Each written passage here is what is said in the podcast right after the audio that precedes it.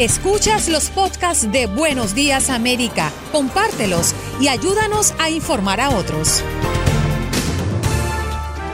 Vámonos a conversar de otro tema que por supuesto llama poderosamente la atención entre los hispanos que son los más afectados en lo económico debido a su falta de disciplina de ahorro. Lo consultamos con un experto, Iván Jiménez, experto en finanzas, ya está con nosotros. Qué bueno que estés aquí, Iván. Gracias por estar.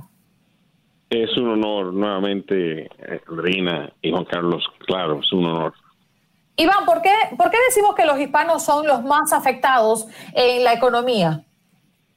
Bueno, es el grupo eh, que en, América es uno de los recién llegados. Eh, como tal, entonces le toma tiempo en muchos casos entender el sistema. En de países donde el sistema bancario pues es muy frágil o ha sido frágil donde en algunos casos hay una cultura de haber perdido platica o, o, y entonces eh, sobre lo, más importante aquí es que para poder ahorrar hay que tener disponibilidad de ingresos. Eh, nuestra gente sí ahorra, pero ahorra de una forma distinta. ¿Y cómo lo digo? Si, si miras las estadísticas, por ejemplo, de la cantidad de, de envíos a Latinoamérica, son cantidades astronómicas en cuanto a las proporciones.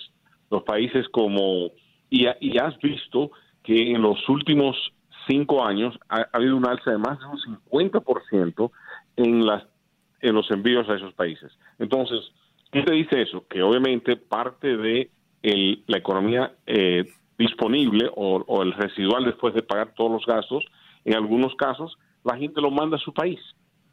Entonces, no es que no hay una economía, es que tal vez hay otro enfoque. Eh, pero el enfoque debe ser aquí en Estados Unidos, pero en, algunos casos la gente cree que va a volver a su país y bueno, allá quiere tener su casita, su finquita, ayudar a su familia y son otras dinámicas y realidades. Pues, hay, hay ciclos de, de estar en Estados Unidos. Hay un ciclo primario, que es el que las personas llegan y tienen que arreglar sus papeles y eso cuesta dinero, Andrés. Entonces, eh, no es que no lo hacen, sí lo hacen, son muy predispuestos, pero dependen en realidad, en realidad, de la situación en que están en, en cuanto a su estatus migratorio y el tipo de trabajo que ejercen eh, para poder ahorrar plata. Sabe, Iván, buenos días, que estaba viendo una, una encuesta que realizó Latino Decisions y la red de proveedores de salud multilingües Somos, que indica que al menos el 35% de los hispanos en Estados Unidos, eh, eh, de, de, ese, de ese 35% de los, de los hogares hispanos en Estados Unidos, algún integrante de la familia o todos han perdido su empleo en esta época, en esta época de la crisis del coronavirus y también indica que al menos el 29% de los empresarios hispanos en el país o han sufrido una pérdida de ingresos o se han visto obligados a cerrar. ¿Cómo, ¿Cómo hacer para salir de esta encrucijada tan grave, Iván, cuando muchos de estos hispanos hacen parte de la economía informal o son personas que lamentablemente están indocumentadas y que no van a recibir ayudas? ¿Qué, qué hacer en estos momentos de crisis, Iván? ¿Cómo llevarles una voz de aliento? Claro. Eh, primero, quería aclarar algo. El, el, acumulo de riqueza en Estados Unidos a través de los años ha sido a través de bienes raíces o mercado de valores. Y son ambas cosas que toman más de 10 años para poder realizar el, el, resultado. Entonces nosotros aún no tenemos cultura masiva de, de, diríamos, de presencia en mercado. Eso por un lado. En cuanto a lo de aliento a los empresarios, mira, hay eh, hay que entender que el, el, las crisis económicas son casi como, como diríamos, el viento al fuego. Eh, apaga los tenues y enciende los grandes. Entonces, mm. va a haber personas que cuando hay un declive de esta magnitud van a ser afectados.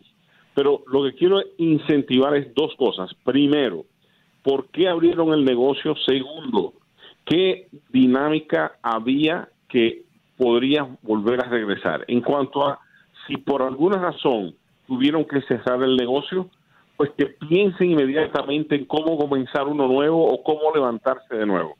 Porque parte del proceso económico es crecer tratar y, caer. Y, y esa es parte de la dinámica. Por ejemplo, Henry Ford, el fundador de los automóviles, fracasó sus primeros dos negocios. Fracasaron. Y una cita famosa de él fue, bueno, en el tercero no me ha ido mal todavía, que es el, el, de, el de los automóviles. Tuvo que pagar la curva de aprendizaje, ¿verdad? Eh, Entonces, correcto. Entonces, quiero acentuar que parte de la cultura y el sistema americano es que no te juzga por tratar de correr, resbalar y caerte. No, no, no, no, es levantarte. Hay una cita famosa de, de José Martí que decía que el número oriente no se enoja porque hasta levantarse sonríe. Entonces esto no se trata de, de, nada más y nada menos que pensar en que esto pasará, sea hoy, mañana, el mes que viene, en un año, y entonces hay que ver qué hay que qué puedo yo hacer para poder mantenerme y seguir adelante.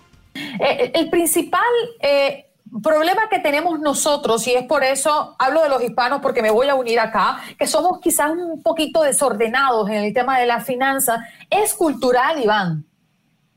Sí, bueno, no hay, en las culturas se, enseñan. La cultura bancaria nuestra en Latinoamérica ha sido desde corralito a que el banco no aparece o desde tú, tenías dinero en la cuenta y es un eh, una, una epopeya encontrarlo. Bueno, aquí en Estados Unidos hay otro mundo. Aquí la, nosotros culturalmente tal vez no deberíamos, voy a hablar de lo que podemos hacer que está a nuestro alcance, que no nos que no nos desafecta. Número uno, usted debe tener una relación muy buena con su banquero. O sea, vaya al banco local donde usted va todas las semanas, conozca, tenga una relación con un banquero para que le explique los beneficios que tiene ese banco en su totalidad, qué usted puede hacer para, para mejorar su perfil. Eh, número, ese es número uno, relación con lo que ya tiene. Número dos, si tiene un empleo, ya sea en, McDonald's, en un hotel, averigüe sobre qué beneficios le da ese, ese empleo a usted para ahorrar. La palabra mágica, señores, automáticamente ahorrar automáticamente. ¿Cómo? En su cuenta de retiro. Antes de que esa plática le llegue a su cartera, póngale una bóveda para su retiro libre de impuestos, que eso crece. ¿Y qué pasa? Muchas veces las empresas le dan una le, le dan un acompañamiento eh, financiero. O sea, si usted pone el 6%, ellos le ponen también el 6%. Entonces, ahorro automático. Número tres, lo primero es su casa. Trate de hacer todo lo posible por ser dueño del lugar donde se viva. Si le toma uno, dos, tres, cinco años ahorrar o diez para poder dar el inicial, aproveche los programas de gobierno. Si es veterano, no tiene que dar inicial. Si usted eh, hay programas de FHA que con el 1% valen el ya, eso no es, pero es del 1% hasta 3% y medio del precio de compra. Eso no se hace en un día ahorren en equipo y hagan lo que tienen que hacer. Su primera casa no tiene que ser la última, pero ¿qué pasa? Usted está pagando una hipoteca, sea la suya o sea la de su, del dueño de su hogar. Entonces, el dinero se, se logra con el tiempo. Número tres, no pensar en un año, un mes, pensar en bloques de cinco y diez años, inclusive cuando vaya a hacer un gasto que no necesite. No piense, ah, esto nada más cuesta cinco dólares. Son cinco dólares pero si usted dice 5 dólares por un año, son 200, eh, 260 dólares. Y en 10 años ya estamos hablando de más de 2.500 dólares, casi 3.000 dólares. Entonces ya no son 5 dólares. Entonces piense en bloques de 10 años. Piense que cuando usted compra una casa, no que va a vender en un año, no, no, no, no. Eh, es que el dinero se acumula a través del tiempo. Y número tres, entienda compañías de mercado de valores, entienda, no tiene que hacerlo en un día, pero comience a entender sobre todo, sobre todo, entender que el dinero no es todo. Que la mayor inversión que una persona puede hacer en, este país, Estados Unidos, es en educarse. Si usted sabe algo, eh, la mejor inversión antes de cualquier otra es la de fortalecer su educación. Si tiene un título en otro país, valídelo acá, gaste esa platica si no lo tiene, ah, este es el mejor lugar del mundo para estudiar a cualquier edad. Lo que se quiera, pero eso le va a dar una capacidad de ingresos, ingresos igual a mejor vida. Qué buen consejo. Sobre todo de hacer, de hacer digitalizar su vida, entender sobre hacia dónde vamos, vamos hacia lo digital. Entonces, si usted no lo sabe, trate de aprenderlo. Fortalezcase académicamente, o sea, aprenda algo. No tiene que ser en una universidad, puede ser un oficio, pero la clave aquí es invertir en uno mismo y sobre todo en la educación de sus hijos, sus nietos y sus sobrinos, porque ahí eh, me, voy a atrever, Iván, a hacerte, hacerte una pregunta corta. Eh, ¿Qué, ¿Qué, pueden estudiar las personas o en qué se pueden educar que no sea tan largo y que pueda generarle ingresos rápidamente? Dame una idea. Mira, carreras de tecnología en computación es una. Otra es en, en, tratos de belleza. Tres en cuidado de, de, personas, en un, CNA. Eh, cuarto, ser eh, ayudante enfermera o, enfermería, pero no tiene que ser enfermera full, puede ser ayudante enfermera.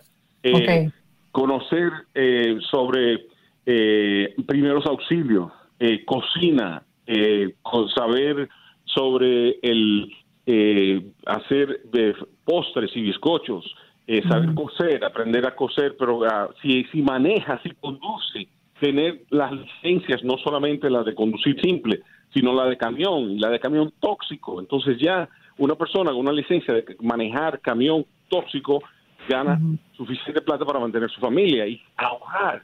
Entonces, ah, está haciendo lo mismo, está conduciendo, pero ahora está teniendo una capacidad de ingreso mayor.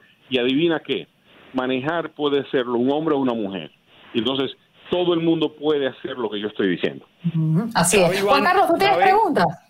Sí, no, quería, quería, quería decirle, Iván, que me llama mucho la atención cómo plantea las cosas, porque yo he pensado en los seis años y medio que llevo viviendo en este maravilloso país, que esos oficios, esos oficios de aprendizaje rápido y que son muy manuales, que no requieren cinco, ocho años de estudios universitarios, de grandes inversiones económicas, esos oficios a un mediano y largo plazo terminan generando buenos ingresos y son oficios a los que podemos acceder todos, no necesitamos ser una lumbrera intelectual.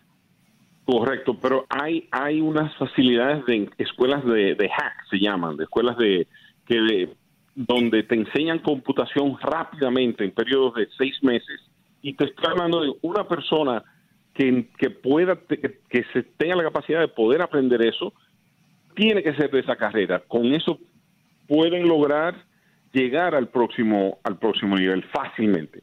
Entonces, eh, es algo que se, que se puede lograr y muchas de esas escuelas inclusive te pagan, la, o sea, te becan la carrera. Eh, y, hay que hacer todo lo posible por hacer cosas que se puedan hacer con, remotamente y entender que, ok, ya tienes el oficio, tienes un mejor trabajo, pero si tienes la capacidad de llegar al próximo nivel e ir a una universidad, adivina, muchas universidades tienen programas de adultos. Esos programas de adultos entienden que si tú tienes 30, 40 años, pues ya tú tienes experiencias, eso es un aprendizaje en sí y le dan valor. Entonces, en algunos casos no toma cuatro años ni cinco años, toma dos. Toma dos años graduarse de la universidad porque te validan tu experiencia de vida. Entonces, quiero que entiendan que hay un recurso ahí afuera que se llama las bibliotecas en las ciudades donde se vive. Se llaman los community colleges, los, las universidades de, de, acceso a educación superior comunal. Excelente fuente. Y, y tres, están las universidades y cuatro lo en línea. O sea, hay una amplia gama de oportunidades de aprender. Aprender para hacer un oficio primero, para ganar más plata, y luego, si usted estudió en su país, bueno, trate de ver cómo valida aquí o trate de ver cómo convalidan esos créditos para que le sirva para, para un título aquí en el país. Iván, a ver si me puedes ayudar. Quiero hacer una dinámica que no estaba contemplada, pero de preguntas y respuestas rápidas para ver si podemos complacer a la mayor cantidad de personas que nos han abarrotado el chat del Facebook con sus preguntas. Voy con la primera. ¿Comprar una casa al 1% de pago inicial es recomendable? Pregunta Miguel.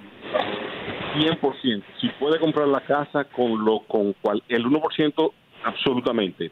porque eso es un programa especial del FHA eh, que le permite con un inicial solo un 1% de la persona calificar para una casa. No sé si hoy en día eso está vigente, pero sí, la respuesta es sí. Gaspar Bucio hace dos preguntas. ¿Es bueno comprar acciones en la bolsa ahora? La respuesta es sí, pero depende de la compañía y mientras ese dinero no lo necesite como para como su dinero de emergencia, absolutamente en compañías sólidas grandes, pero entender sobre esa inversión 100%. Pero no es a la ciega, debes conocer la compañía, entender sus fundamentos y debe entender un poquito del, del, mercado y sobre todo el tiempo, darle tiempo a esa compañía. Pero absolutamente sí. La segunda pregunta de Gaspar es, ¿es bueno abrir un 401k ahora? 199%, o sea, absolutamente. Este es el mejor momento para tener un 401k. Vuelvo y digo, son inversiones a largo plazo. Estás, cuando tienes un 401k, lo que haces es que estás invirtiendo en tu retiro un poquito a la vez semanalmente. Entonces, ¿qué pasa? Tienes en 10 años 120 depósitos, eh, si es una vez al mes, tienes 240 depósitos si es una vez cada dos eh, semanas. Entonces, ¿qué pasa? Si una persona tiene 240 oportunidades de promediar el precio, o sea, que comprar a un precio más bajo, más alto, y a través de los próximos 10 años y 20 años y 30 años, eso va a subir. Eh, sobre todo si son empresas sólidas, institucionales, y muchos de los fondos de retiro tienen unos componentes tomando en cuenta que esto es a largo plazo. Fray León pregunta y quiere saber si será bueno comprar casa ahora o bajarán de precios. Las casas de que donde usted va a vivir no debe ser una especulación de que si sube o baja 10 o 20 mil dólares mañana en un año o dos años. De, si usted tiene hoy la capacidad de comprar la casa hoy, no sabemos si el precio va a subir o va a bajar. Compárelo no con ese marcador, compárelo con cuánto usted está pagando de renta y cuánto usted está acumulando mensualmente al pagar esa renta en su patrimonio de su familia. Entonces, si usted analiza a 20 o 30 años, esa compra hoy no va a importar. Pregúntele al que compró una casa en Miami a 30 mil dólares si hace una diferencia si compró en 30 o 33 o 40 o 50. No hay diferencia. Hoy en día todas están al norte de 200. Lo mismo es en este caso. Usted va a pagar renta hoy por los próximos 10 o 20 años o 30 años, no importa. Entonces, prefiere pagarse a otro o a usted. Entonces, sí, compre su casa de lo primer, la primera oportunidad que usted pueda para vivir y no se preocupe que sea la mejor, la más bonita, nada de eso. Compre para en vez de usted pagar la hipoteca a otro, lo, se lo compra usted mismo. Pero Iván, en este momento hay tendencia de que puedan bajar las casas de precio. Eh, podrían bajar, claro que sí, porque hay eh, estamos en la antesala de mucha incertidumbre, ¿verdad? Eh, pero, pero, mucha incertidumbre. No sabemos qué tiempo, qué duración esto va a tener y que no le quepa duda a nadie, esto impactará la economía real si se extiende, digamos, tres meses, cuatro, seis meses más.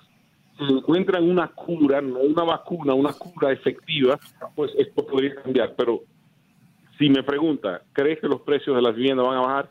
Claro que sí. Roberto tenía una pregunta muy similar y espero haberla respondido con esto y vamos rápido en 20 segundos, Iván, porque se nos acabó el tiempo. ¿Qué es mejor? Pregunta, ¿pagar tarjetas de crédito para tener mejor o más crédito disponible o dejar el dinero guardado? Guarde su dinero en este momento y tenga el crédito porque le pueden reducir el crédito disponible. Has escuchado el podcast de Buenos Días América. Gracias por preferirnos y no olvides compartirlo.